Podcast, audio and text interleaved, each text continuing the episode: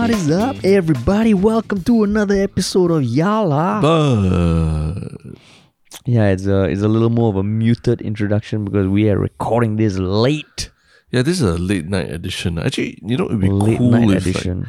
actually we we were still talking about the clubhouse stuff, right? What if we did these late night ones like, you know, like live on Clubhouse or something?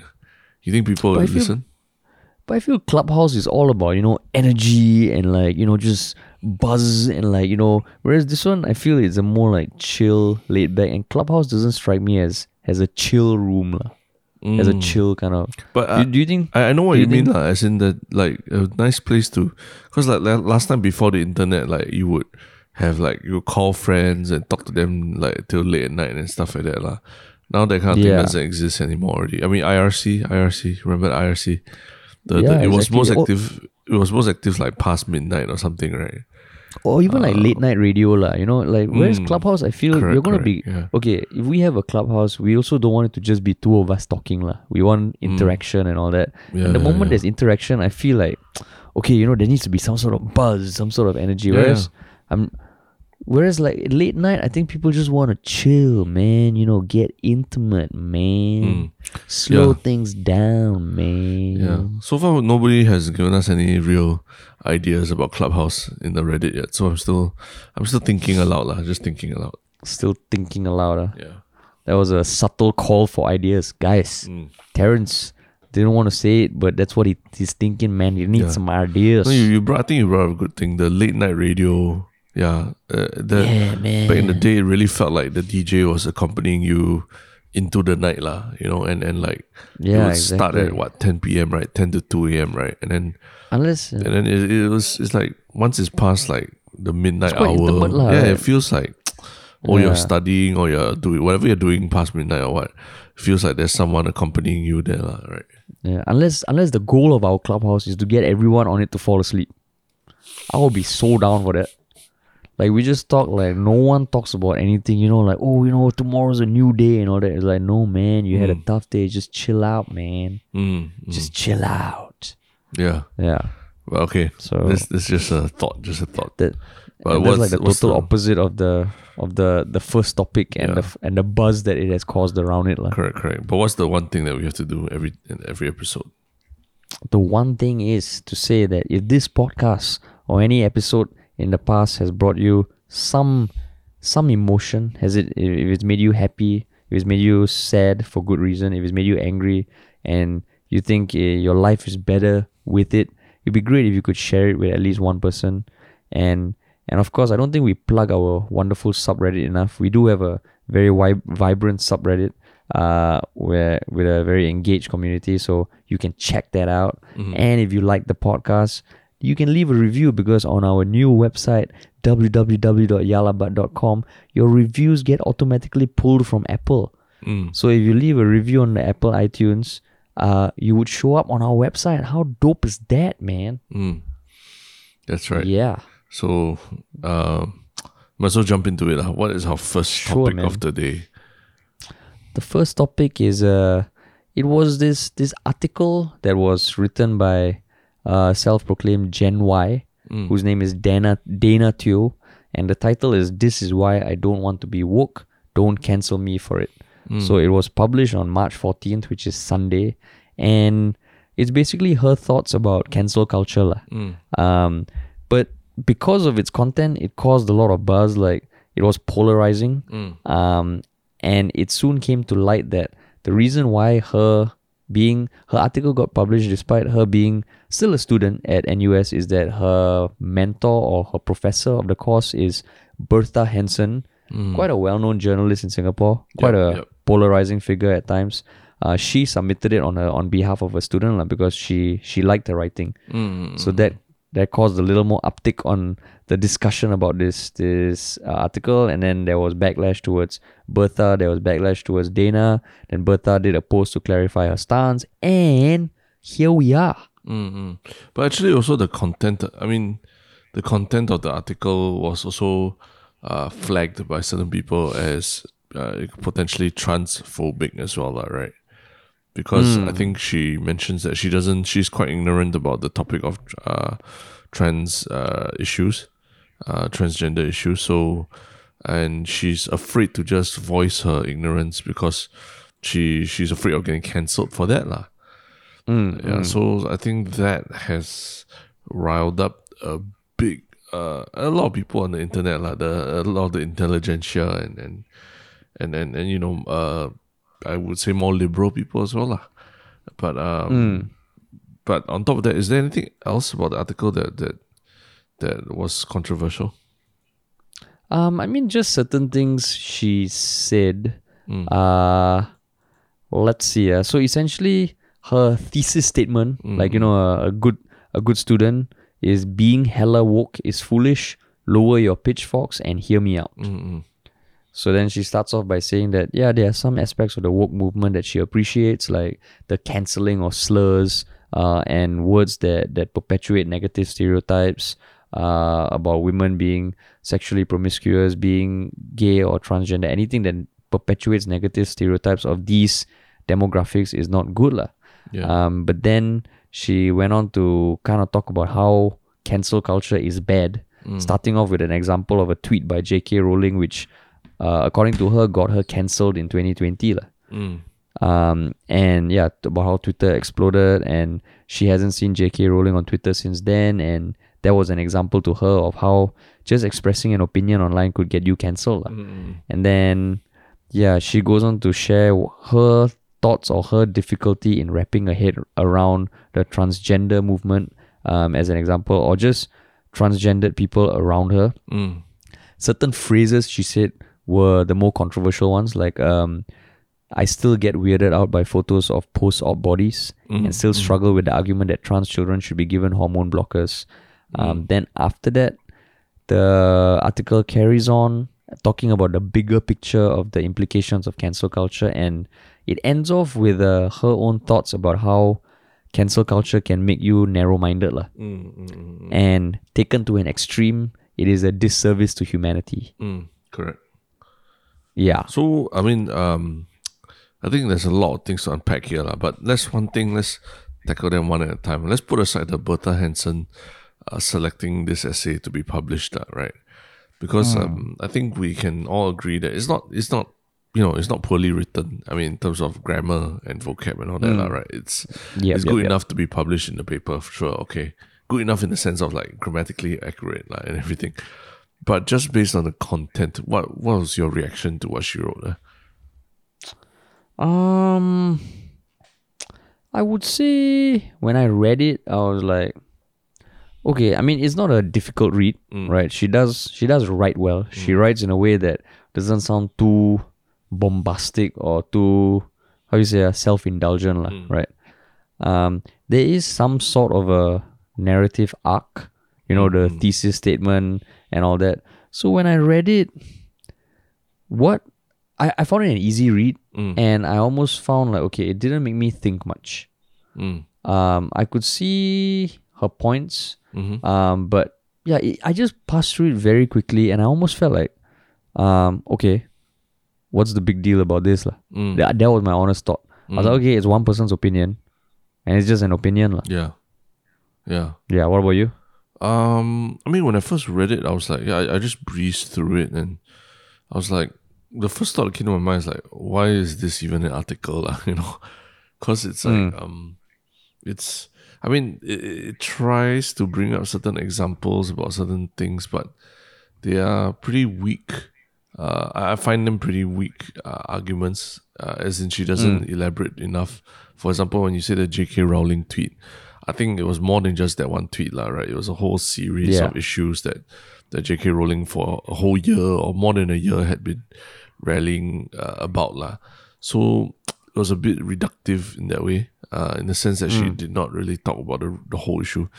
And then, especially at the point where it came to the most important part of her argument, she, I think she just generally glossed over it and just generalized and and, and just said like, oh, you know, I don't even dare to say because I'm just going to get shot down. And she doesn't give any evidence of that. How is that going to happen? Like, how is that, how is she going to get shot down or or even even a personal anecdote? Like, I'm not asking for quantitative or like surveys or anything. I'm asking for like just give us a story of what happened, lah. You know, but she just seems to like, oh, there's this woke crowd out there that is like in effect just silencing her at this moment, lah. Like she doesn't even dare to say what she really feels and all that, lah. But she hmm. doesn't give any real evidence for it. So to me, I was like, how is this an article uh, to be published mm, mm, mm. in the in the newspaper? Because I Yeah. mean, it's quite it's not easy. I mean, especially as for a university student and everything, right? Even if you're a very good writer and all that, you don't just like write something and then immediately it's published by a newspaper, lah, right? Uh, Usually, you write you write letters to the forum, and then you get a certain clout. Then you, then you you know maybe get approached to to write something for the for the newspaper as an opinion piece, lah.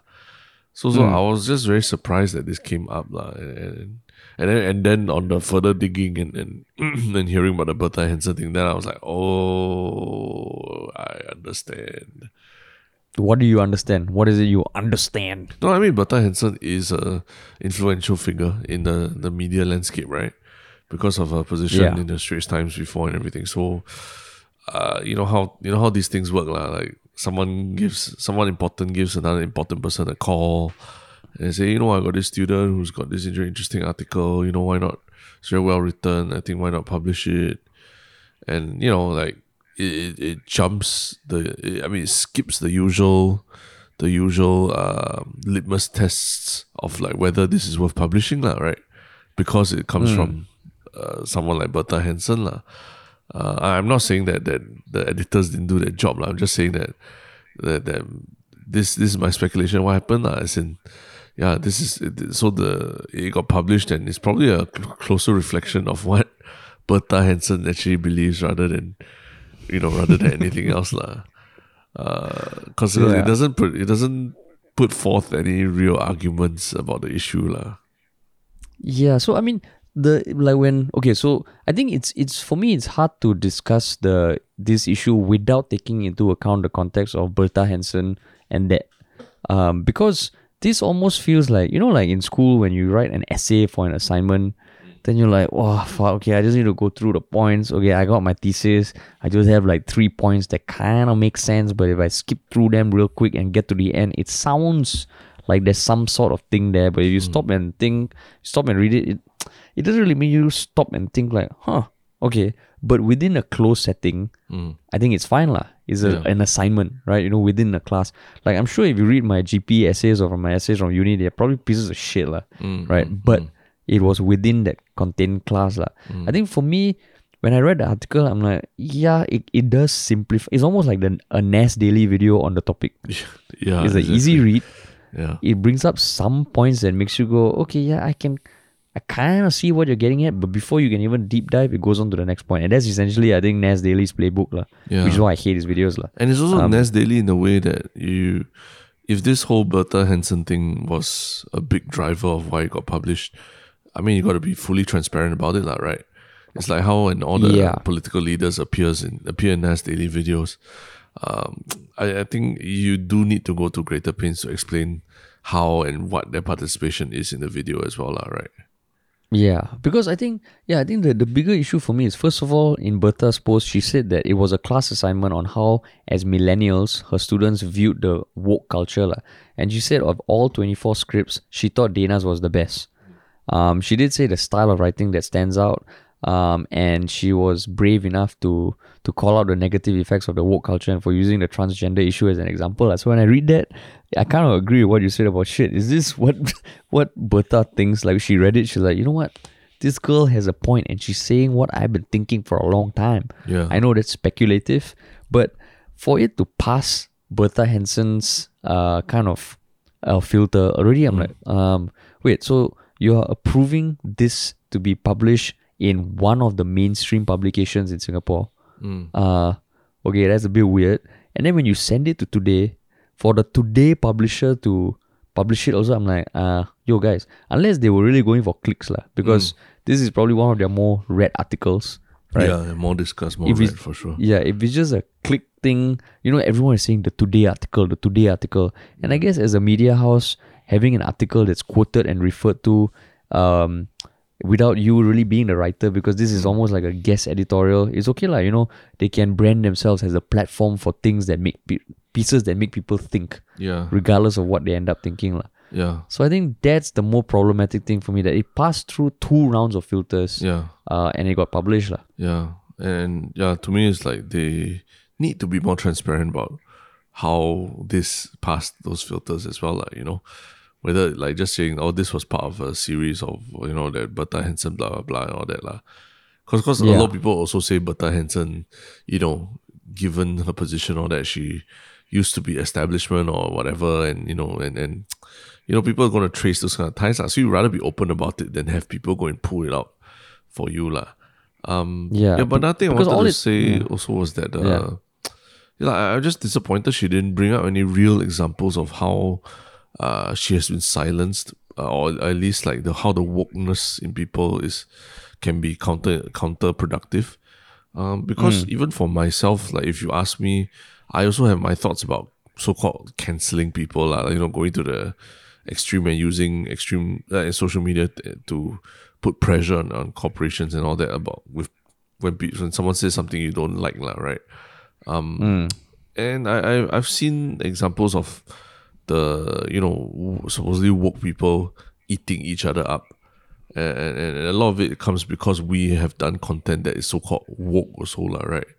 And then when mm, I mm. present myself as a Chinese person who you know also has experienced what being a minority is like overseas, then I also get like even more woker people, more liberal people than me, like, hi, yeah, you're you don't understand, like you're Chinese, all this. You'll never understand. Yeah, you never understand. You never yeah, you never understand. understand. And then only when you go overseas, it's a fucking privilege. And then to me, it's like, okay, you've lost me there because uh, I, as much as possible, I'm trying to be an ally. I'm trying to, you know, check my privilege, so called check my privilege at the door and all that. But then because of the extreme nature of your words and everything, it turns me off your your cause, lah, right? So, so that's where I can literally point to a specific uh, instance as wokeness being counterintuitive. So, I just disappointed this student didn't didn't give a more concrete example like that, even if it's just anecdotal. So, lah.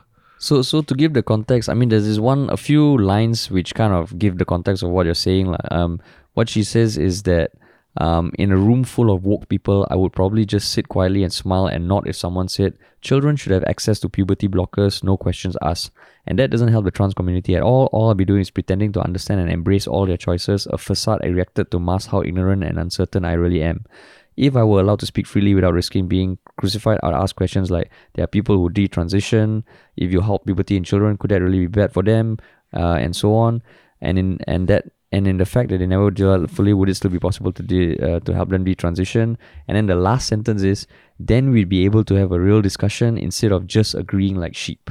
So in some way that was the example she gave to paint a picture of how she's been silenced which is what you were getting at lah. like it's not really an example it's a hypothetical situation Yeah, I mean, Um, it, right. it would have been, um, yeah, lah. It maybe, but see, that's the thing with she. Maybe also in some ways she's generalizing. It is everyone in the group is like that. When maybe it was just Mm. one asshole who just spoke louder than everyone else, lah. You know that person in Mm. the room who doesn't allow other people to to talk. Uh, and then we've all come Yeah. across people like that as well, lah, right?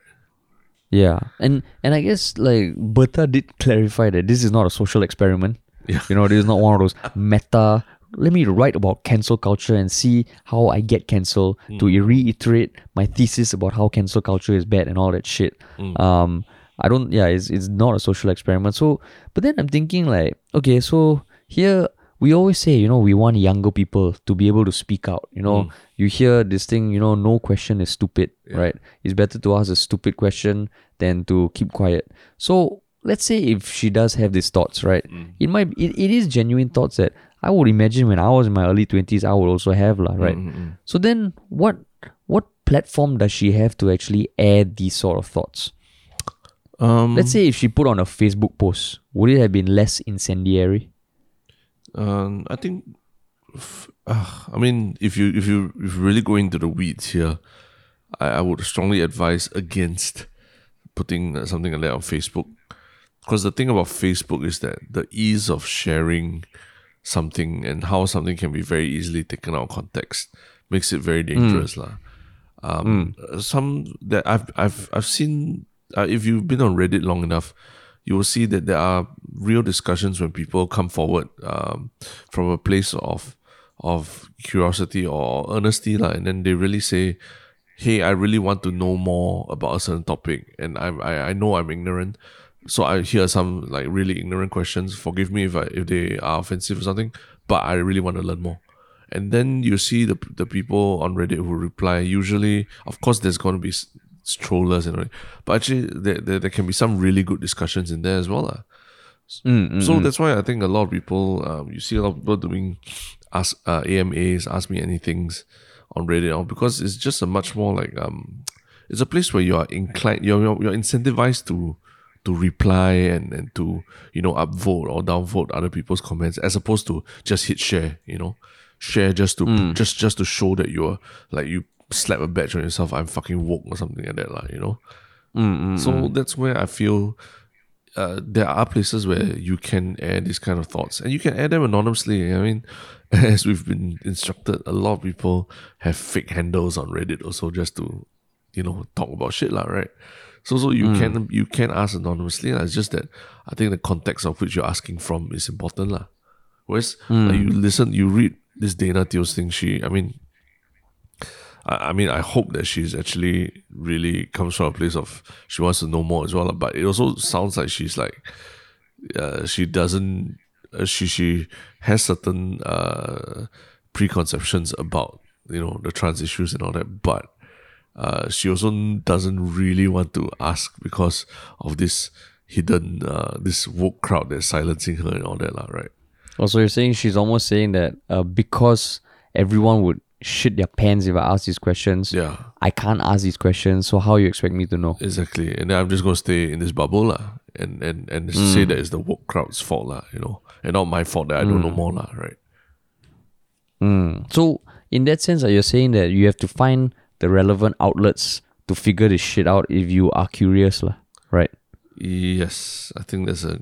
I think I think so. Yeah. Yeah, I'm trying to find a way to say like, hey, you know, that's you know asking a lot of the person, but I can't. I mean, I can't.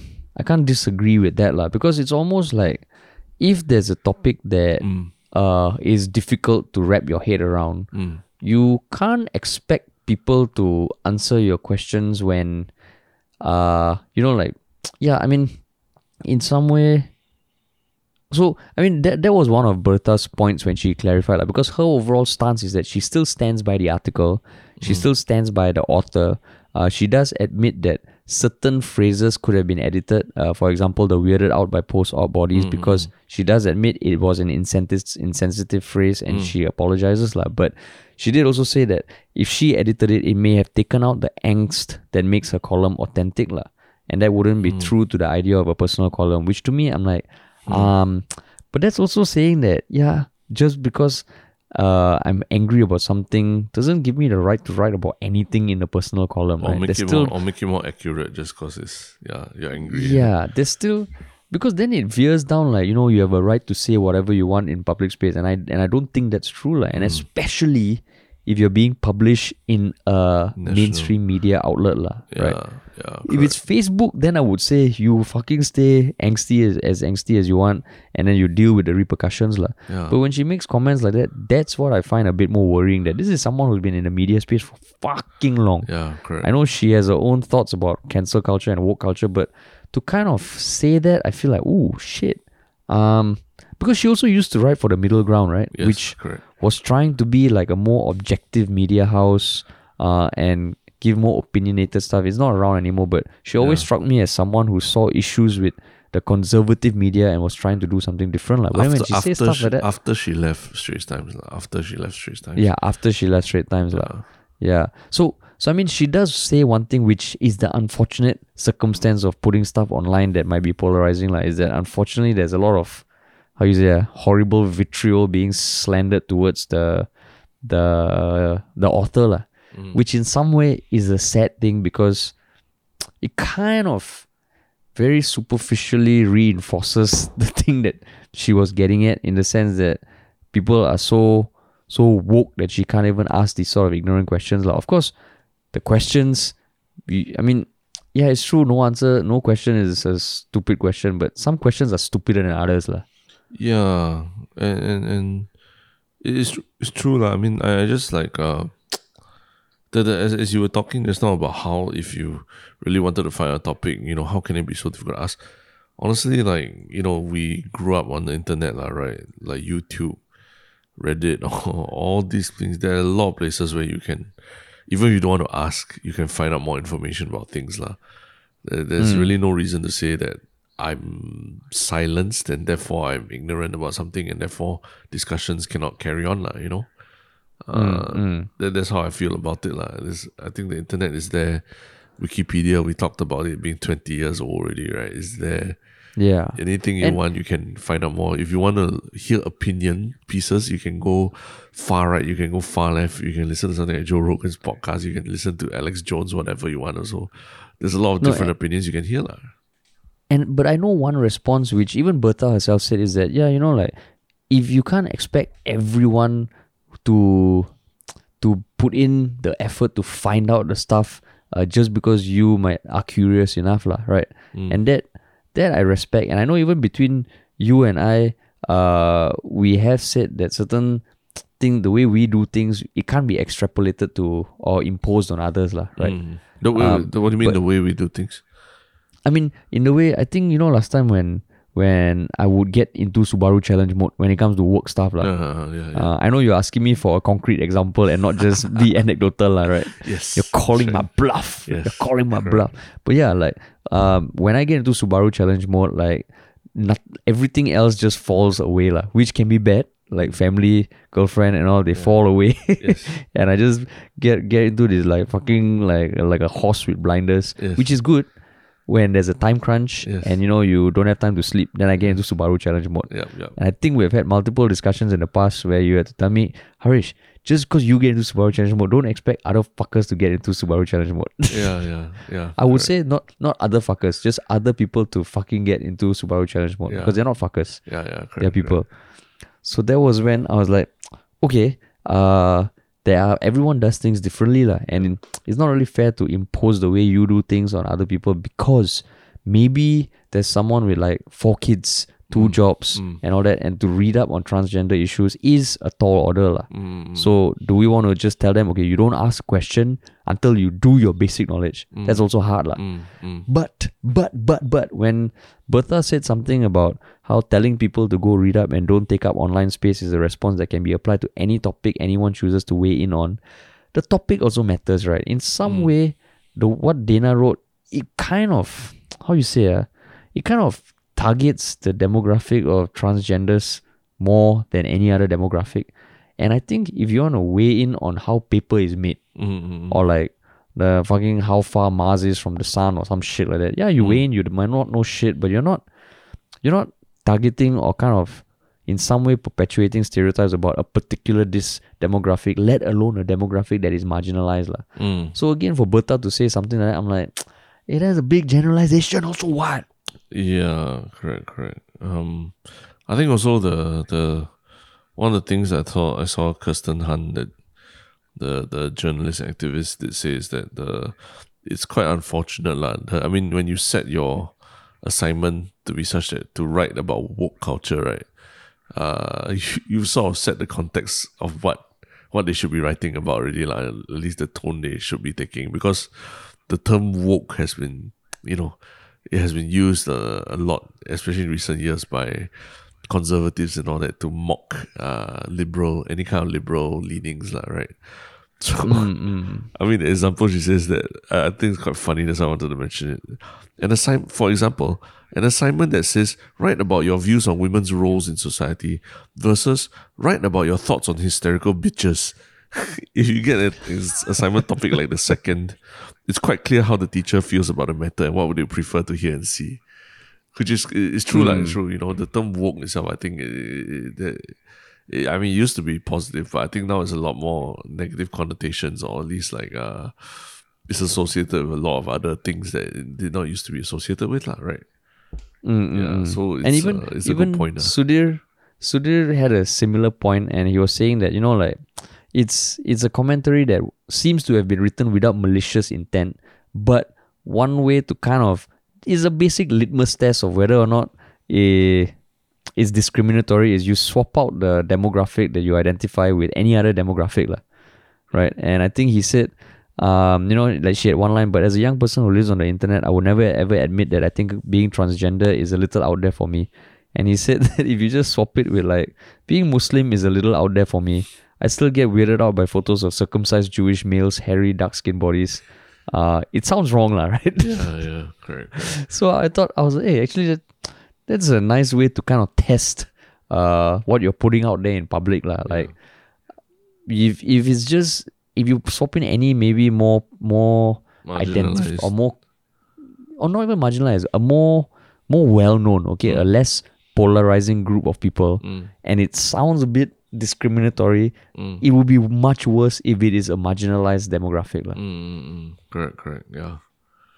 Yeah, so so I think yeah, I think I think what what made it worse. I don't know whether there was a a, a lot of buzz or backlash when the article first came out itself, or whether it was more when Bertha came out, or when it was made known that it was through Bertha, uh, Bertha Henson's Bertha Henson's. Um, she also played a part in it getting published. Mm, I mean, for on my Facebook, I think a lot of people were attacking the content first, lah. And then and then later when Bertha's involvement came out, then then it became about that as well, lah. But even then, attacking the content, like for me, it's like you wanna attack the content for what? Like, I mean, I think you, if if I if if there's anyone to attack at the start, it would be like today lah. Like, what the fuck you publishing this kind of crap? Yeah, lah, yeah, lah. I Um, think I think there was a lot of that. It was like, I mean, you know, the usual sarcastic comments like, "Oh, is This is if it's like This is- she's so silenced that she can actually have state state what she believes in a national newspaper, you know, that kind yeah, of thing. exactly. And, and this just feels like a, a little more eloquent and a little more articulate Straits Times forum letter lah. Exactly. Essentially, that's what it is. Exactly, exactly. Like, you know, That's when- why I felt like when I you- felt so off. It felt so off when I was reading it as an article. Yeah, because I mean, they made it seem like it's an op-ed lah. You know, you see your New York Times or the New Yorker op-ed, and it is a Today op-ed. Yeah, Then like, uh, correct. what? correct. Yeah, what? Because the Gen Y Speaks is actually a pretty well-read series on the Today newspaper, mm, and they have like Gen Y Speaks. You know, I'm a I'm a blind performing artist, and I want to be more than that. yeah. Then correct, Gen Y correct. Speaks. I was a conductor in opera houses around the world till COVID nineteen hit, which is is relevant to our second topic. Yes. Yeah. It's relevant. But yeah, so it's a it's a good series. Mm, mm, mm. It's a good series, but this one just felt even then, right? I think it this title is still good. The thesis is still good, but the way it was executed was like, mm, yeah, today, come on lah, today. Yeah. Then, then even the pictures they chose of her, right, have this kind Very of like standoffish. yeah. ah? Very standoffish. yeah, very kind of. I mean, but not anything about her physical appearance or anything, but just the expression on the face. Yeah. Um, Yeah. yeah, it it kind of like had a how you say ah, Mm. it goes along with the feeling that okay maybe it was it started off with a slightly condescending tone towards woke culture from the get go. Yeah, yeah, correct. And so I, I think like yeah, there were also some LGBT activists who were saying, uh, you want to criticize cancel culture, just you, you can lah. It's just don't use the LGBT community as a prop to to to and then say some hurtful things about them in the process as well lah. You know. Yeah, because because we've spoken out against cancel culture as well, right? Yeah, we've spoken about uh, against uh, almost mob. I, I, I, let, let's not let's not Mob mentality, generalize. yeah. Yeah, the mob mentality that comes with uh, wanting to to end someone's career because of something they said or did. Right. Hmm. Uh, I think that that that struck us as quite like dangerous and quite like. I think like talking to Xia know, we saw that it had real effects also on her on her mental health and all. Yeah, right. Things like that as well. So Yeah, unless- we did, I mean, Unless we mental health is a big it's a real issue lah, right so let's not let's not downplay it unless we've got a ticking clock against us that's slowly counting down to the day that we get cancelled. ah. And Yeah. and the people in control of these clocks are just laughing at us, you know, thinking, oh, you know, we we try and be objective about stuff. They're like, Yeah. little do they know, in Yeah. 29 days, their comeuppance is gonna get them. yeah so i mean what, what do you think is the next best thing for dana Teoh to do let, us forget about Bertha Uh. Henson. Bertha Henson is gonna be she's gonna be fine. You know, she's she's had controversies in the past and all that, but she's gonna be fine. But Dana Teoh is still in school Teoh, and she's getting skewered on social media and everything. What do you think she should do I now? mean, like I think, I mean, if she wants to write a follow up article, that would be cool, Hmm. you know, um, because like the last thing I want is also okay. If the conversation ends there, Hmm. you know, like she's forever uh, labeled as like oh, you know, like this person who wrote that article, Hmm, and then it just stops there, lah. Yeah. So I would be it would be awesome if she could write a follow up piece Hmm. and hopefully with uh with more with more depth lah. yeah, and maybe Because that would be cool. I mean maybe talk to someone uh, about, Hey, about trans try and the get trans community. podcast ah. Yeah, yeah, but I, I would imagine someone, uh, she might be in like, she might have switched off her social media and all that. lah. I think a lot of people, the normal reaction when they get a lot of hate is that's what that's what they do. lah. They tur- they turtle up for a while until much later, then maybe then they open up and talk about it. lah. But I think everyone, lah, don't don't skewer her on social media. Just maybe if you have a way of talking to her and educating her about you know certain things, uh, certain issues that she says she's ignorant about. Uh, yeah, it might be good to reach out to her and actually talk to her also, lah, right? Yeah. And I mean, yeah, I think it's just well, like you, you would imagine like when you see this like three years ago that someone writes something, get polarized a whole bunch of shit, and like you hope something comes out of this and people like how you say uh, it is more constructive the next time around. And this happens and it almost feels like wow, this this feels like something that happened maybe four years ago, mm, three years ago, mm, mm. two years ago. It's the same thing. So yeah, hopefully it just in some way, okay, I hope it spurred some conversation, but at the same time, I know it has also made things more polarized. lah. Yeah, yeah, correct. So the ultimate good, the net net, who the fuck knows, man? Yeah. Oh well. But Oh well. talking about a bit more, something hopefully a bit more positive. Uh, It's actually our uh, second topic, the goofy topic, which you already uh, alluded to. yeah, my Yes, bad. accidentally. but it's about it's a very. I mean, since you already started, why not just give the context of No, what it is? like I, I give I give the context of the first one, so I think it's only fair yeah, you it is. Uh, give this. basically the story of uh, a Singaporean, also Gen Y, lah, I suppose, a Singaporean. It's the same series. Oh, Gen Gen Y Y speaks. so today, not all your articles are shit. Yeah, the same you series some of good uh, ones. Uh, uh, Gen Y music or opera conductor, opera and ballet conductor, who has been doing um, doing a lot of good work in uh, in Russia, I think in, in Iceland and, and and different parts of the uh, of Europe lah. And he was actually uh, you know a rising conductor who was getting a lot of gigs conducting orchestras and ballets in uh, throughout Europe. And once the pandemic hit, you know, obviously live performances disappeared. And after 10 months of, you know, he decided to come back to Singapore. And for the past two months, he's been making a living as a food panda delivery rider. And so this is a, it's, it's actually quite a big deal. It's not, this article has gone out beyond Singapore. I've seen it in Malaysia, uh, some Malaysia articles. I've seen in some other countries as well. lah that people are writing about a Singaporean uh, conductor who is now a food panda delivery rider in in Singapore. lah. And he, he talks a bit about the challenges and, and how he's trying to take them positively and, and and about the support from his um, his Russian spouse and everything. lah. So overall in all, um, you know, it's a I think a lot of people were reading it and and, and there were on both sides lah. There were people praising it and, and going against uh, going against it and all that. But what did you think when you first read about this guy? Uh, Wow, actually, do you know uh, what, what's his name? ah? Can you give his name just for context? Chiya Chiya Amos. Chiya Amos, yeah, quite a unique name. Yeah. Chiya, C H I Y A, Chiya Amos. Yeah.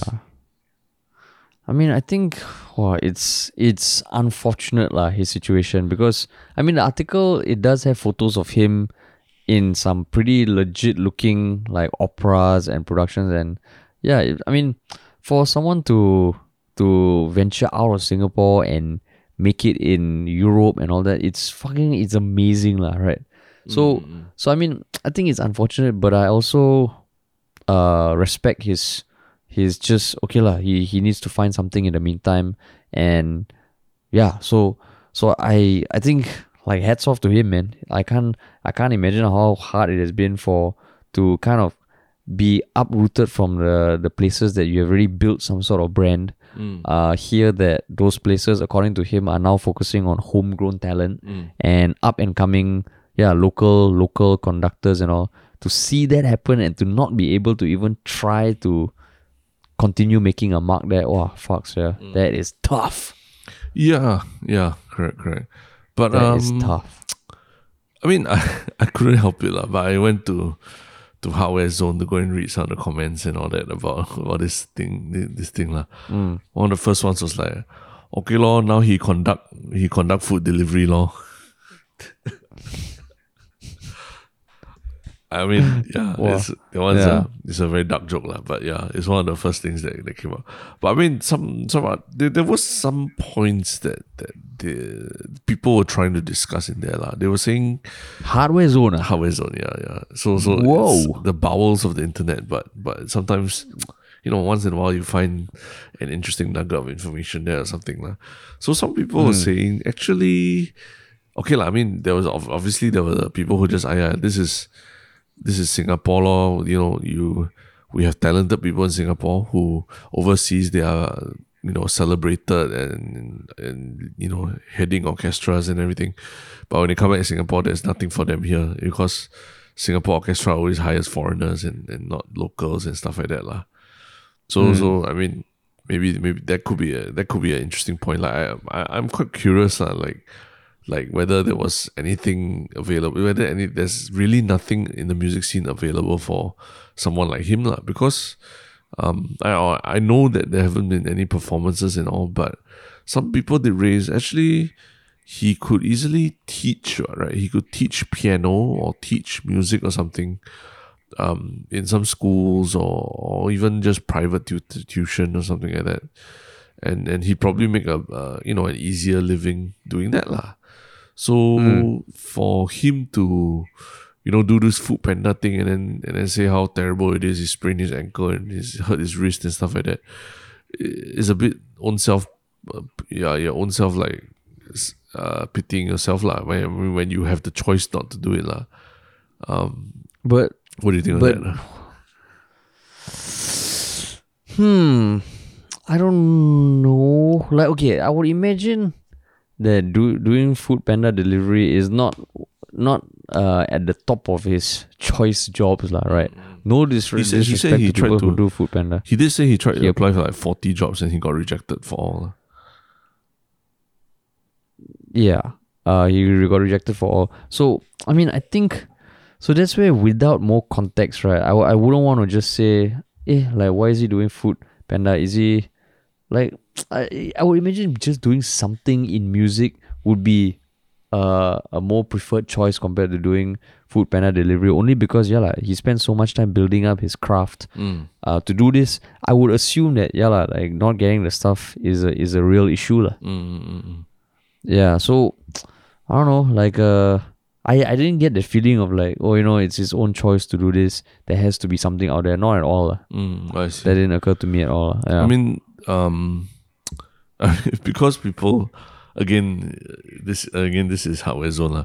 They were analyzing and saying like, hey, you can't possibly not. I mean, being a conductor and everything, you can't possibly not be able to afford a second-hand bicycle, right?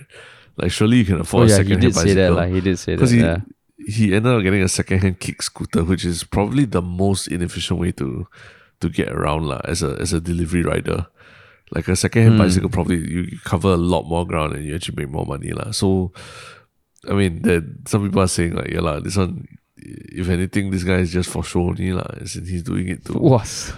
you know to get to get written about or whatever lah, or just to to say. I mean, I mean, if you go to his Instagram, it does. It's not like he's hiding it lah. He's he does put his profile that he's waving wands in concert halls and delivering food on wheels. You know, so there is a element of uh, maybe there is an element of smart marketing to it lah. Like you know, since I'm I, I, I'm I'm riding out this this COVID period, I might as well do something that's completely unrelated, just so that I can you know you can talk about it also lah. There is that cynical side of of things lah, right? Um, Mm. but um, also yeah, the, actually the the other thing that was also just uh quite quite unfortunate for him also is that uh, I mean he, he's married to a Russian a Russian uh his his wife is Russian, but uh she couldn't stay with him in Singapore lah, as in because you know she doesn't work here or anything and she couldn't get extend she couldn't get extension of her visitor's pass and things like that lah.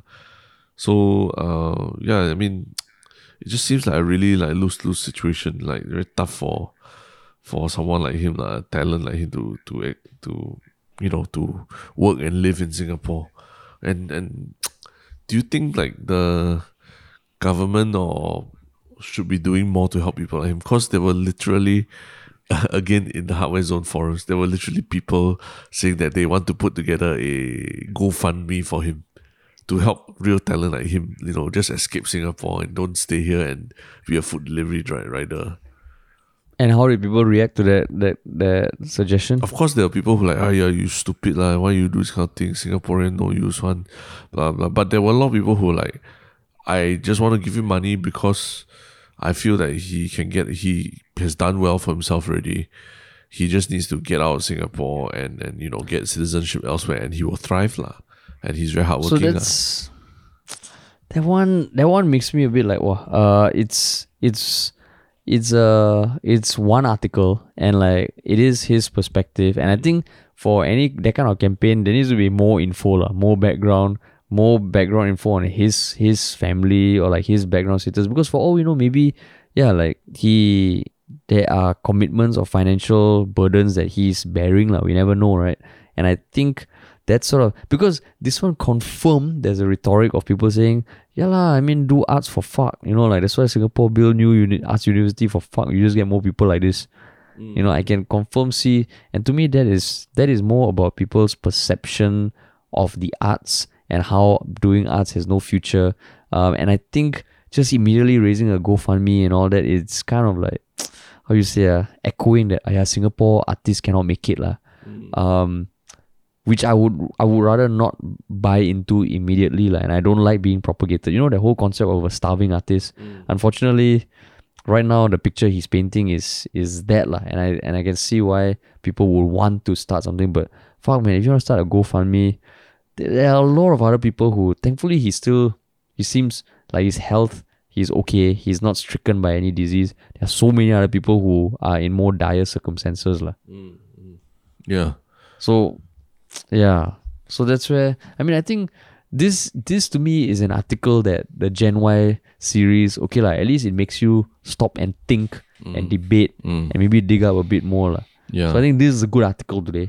This is a good article. Be it it might be one sided, it might be his opinion only. Yeah. At least it makes people realize, oh shit, there was a Singaporean conductor in Russia. yeah. What the fuck, man? Yeah, I think I think this was actually a really interesting article because you know it, it I mean, uh, it makes you think about yeah, lah, like uh, the value of what you do as work as well, lah, right? You know, that this guy, you know, he he, I mean, he needed to provide for his family or whatever, and then you know he he's willing to put his his ego and pride aside, but at the same time, you know, is you know, it could be a savvy move in terms of marketing himself and all that, and uh, one one interesting conspiracy theorist on the Hardware Zone again was that like he probably doesn't want to work in the music scene in Singapore at all because because that would be a that would be bad look bad on your CV uh, like you know being associated with like eh. Singapore orchestra or something like that when actually he's, he's Walao been eh. going all over Russia and Japan and all these things already lah. So yeah, lah, there's just generally a lot of like cynicism towards the art scene in Singapore. Of course, there was also a lot of people also saying that yeah, lah, this is what happens when you study useless degree and non-essential degree and everything. lah. So yeah, you know, it's it's a can't say it's a super positive article because like you, I also felt bad for him, but at the same time, uh, yeah, it's seeing it's seeing examples like this that, that make you realize if you're still if you're still surviving and doing what you love to do for a living, you know, you you should consider Yeah. yourself quite lucky, lah, right? Yeah, because you can be cynical about his predicament and all that, but the reality is there are probably people like him or and even worse lah, who've had their entire careers fucking uh like halted. Mm. Their their their I don't know places of dwelling and all that. uh, They've been uprooted. Mm. And if this article just makes you think, okay, you know what, I don't believe this guy, but hmm, there could be other people like him. That to me is what the article is doing. What it is meant to do, lah Yeah. as opposed to like the first article that we spend time talking on Yeah. talking about Correct, correct. Yeah. So, but, uh, right wow, interesting. This was all about Gen Y Speaks. Uh, this gen y this speaks Which uh, is Yeah. actually it's a good prelude to our next podcast, uh, which is also we're also talking to someone from Gen Y, uh, but someone also but someone who's very familiar lah, familiar to the lot Next podcast. Yeah, gen y yeah. but he's not gen y why He's Gen Y, isn't he? is he or millennial? he's lah. my age Oh, why he's millennial, lah, millennial. yeah actually we can say what we can say what right Yes, we can actually say yeah we will We be are- having yeah, a go ahead, very very big uh uh I mean a very interesting uh, guest on our next podcast. Drum roll please. Mm. No, for you to for you to announce. I'm I'm, I'm just saying Oh, drum roll oh. please. Drum roll please. Oh, it is the the the Caméra d'Or winner from Cannes Mr. Anthony Chen Director of the Singaporean film Wet Se- uh, Wet Season, which was Singaporean Singapore's entry for the best foreign film at this year's Oscars. Right? yeah and also the writer director for of Ilo Ilo which was the movie that propelled him to fame Yes. So he's winner of multiple golden horses, and we're going to be having a dedicated one hour plus podcast with him this Thursday. Mm. So if you're hearing this, um, just and you want us to any particular questions you want us to ask him, Mm. please just put it down in the Reddit. I'll start a, a different thread Yeah. with question for the questions. Yeah. So please just put it down there.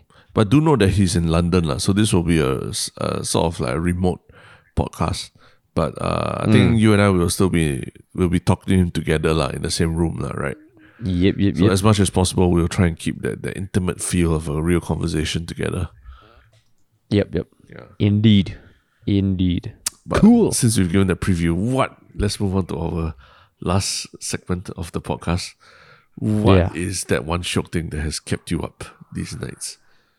that one shiok thing, I wouldn't say it's it's kept me up, but it's it's caught my attention, lah. And I and it's a it's another new YouTube channel that I've come across, which I always whenever I like now find new YouTube channels, I'm like, oh shit, that is dope, man. Uh, it blows my mind. Um, and this channel is called uh, Much Dank.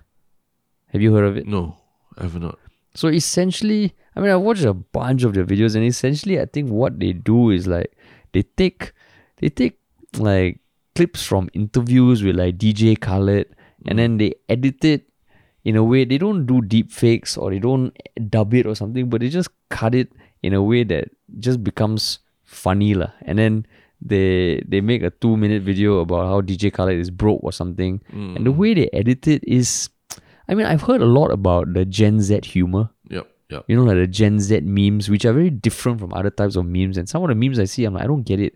I think this is one of those channels uh, Mm. that that there's some kind of humor which is very weird. The way they edit it is very weird, but it's quite quite refreshing, lah, I must say. Mm, mm. Because I don't see these kind of things often and like it's definitely not how we would edit a video, even if you're trying to do the same thing. lah. Correct, correct, correct. Yeah. Yeah, much dank. And I think three years ago, because it's one of those channels that they use other footage to and they edit it into something of their own, so there's no face to it. And I think the three years ago they did a face reveal, and essentially they did what PewDiePie got in trouble for. Like, I think they got a bunch of young Indian students in India to read out a script saying they are the people behind Much. I see, Probably got them through Fiverr or something. so I just thought this whole channel is almost like a troll channel, Yeah. but it's interesting. lah. It's it's cool. Mm, mm, mm. Okay, cool. Yeah. I'll Yeah. put a link in the description, obviously. Um, Yeah. My my one shiok thing is also something I saw on YouTube, uh, but it's just a a very short video that was actually taken via a drone. Uh, it was a Hmm. single take video where a drone, with a group of um, filmmakers, to support the local bowling alley. They made a video of a drone flying around the bowling alley, but this is not the your everyday kind of drone like your Phantom or your Mavic, the one that you see a lot of uh, a lot of young kids flying around these days, like enthusiasts and photographers flying around. But it's an FPV drone, uh, which which means that the the person has to put on a pair of goggles and he sees from a first person view of how the drone is flying. La. So FPV is first person view. First lah. person view, yeah. So the, these FPV drones move a lot faster than the normal drones. And the, the person flying it has to almost like be a pilot, because you are seeing from the drone's perspective what what uh yeah, you're seeing directly from the drone's perspective lah, as you fly. So what they did was they shot starting from outside the the bowling alley and then the drone flies into the bowling alley and just sweeps around the whole place a couple of times. And um, it's it, the the the shot was just so amazing because it just swept through a whole building so quickly. And and then they added a you know they added a soundscape where you could hear people's conversations. You could hear the bowling balls. You could follow the bowling balls as they rolled down the the alley. And and you could go behind the scenes to see the machinery behind you know behind the pin machines and everything so it was just such an epic video that that like people in Hollywood, like filmmakers in Hollywood, all sharing it. lah. So like um, you know, James Gunn, the director of uh, Guardians of the Galaxy, shared it and it was like uh, he tweeted saying, "I want them to come with us to London later this year when we shoot Guardians of the Galaxy Volume Three, and then Yeah. uh, you know um, other, other I think there was other visual effects people and and and uh, you know like the Lord of the Rings actor Elijah Wood retweeted the video saying holy shit and and things like that so it's just um it, it was very it's quite inspiring to to see that you know technology and filmmaking and and all that can still uh, reinvent the ways that we tell stories lah. And, and I think a lot of people just from watching this one video probably have a lot of new ideas about what they can can or can't shoot in in in the movies or the shows that they want to create lah. And including ourselves mm. lah, right? I think we we all are very quite blown away by by this and like we've already talked about you know what we can do for different projects and stuff like that as well. lah.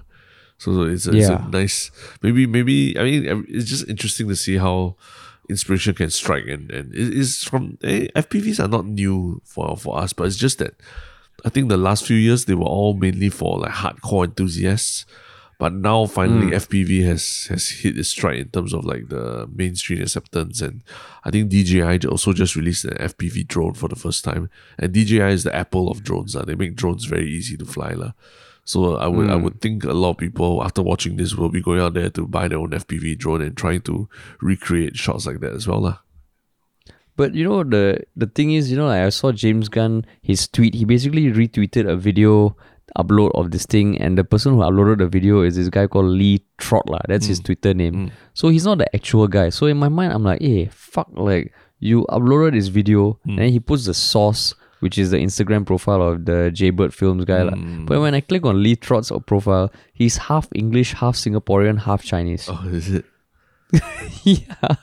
What a fucking small world. He's based in London, England, but he says he's half Singaporean. Yeah, yeah. But I mean, in some way, he uploaded the guy's video. I don't think with permission. He gave a shout out, but now that Jaybird Films is because Jaybird Films replied to James Gunn's tweet, yeah, yeah. which is kind of cool. I shot this.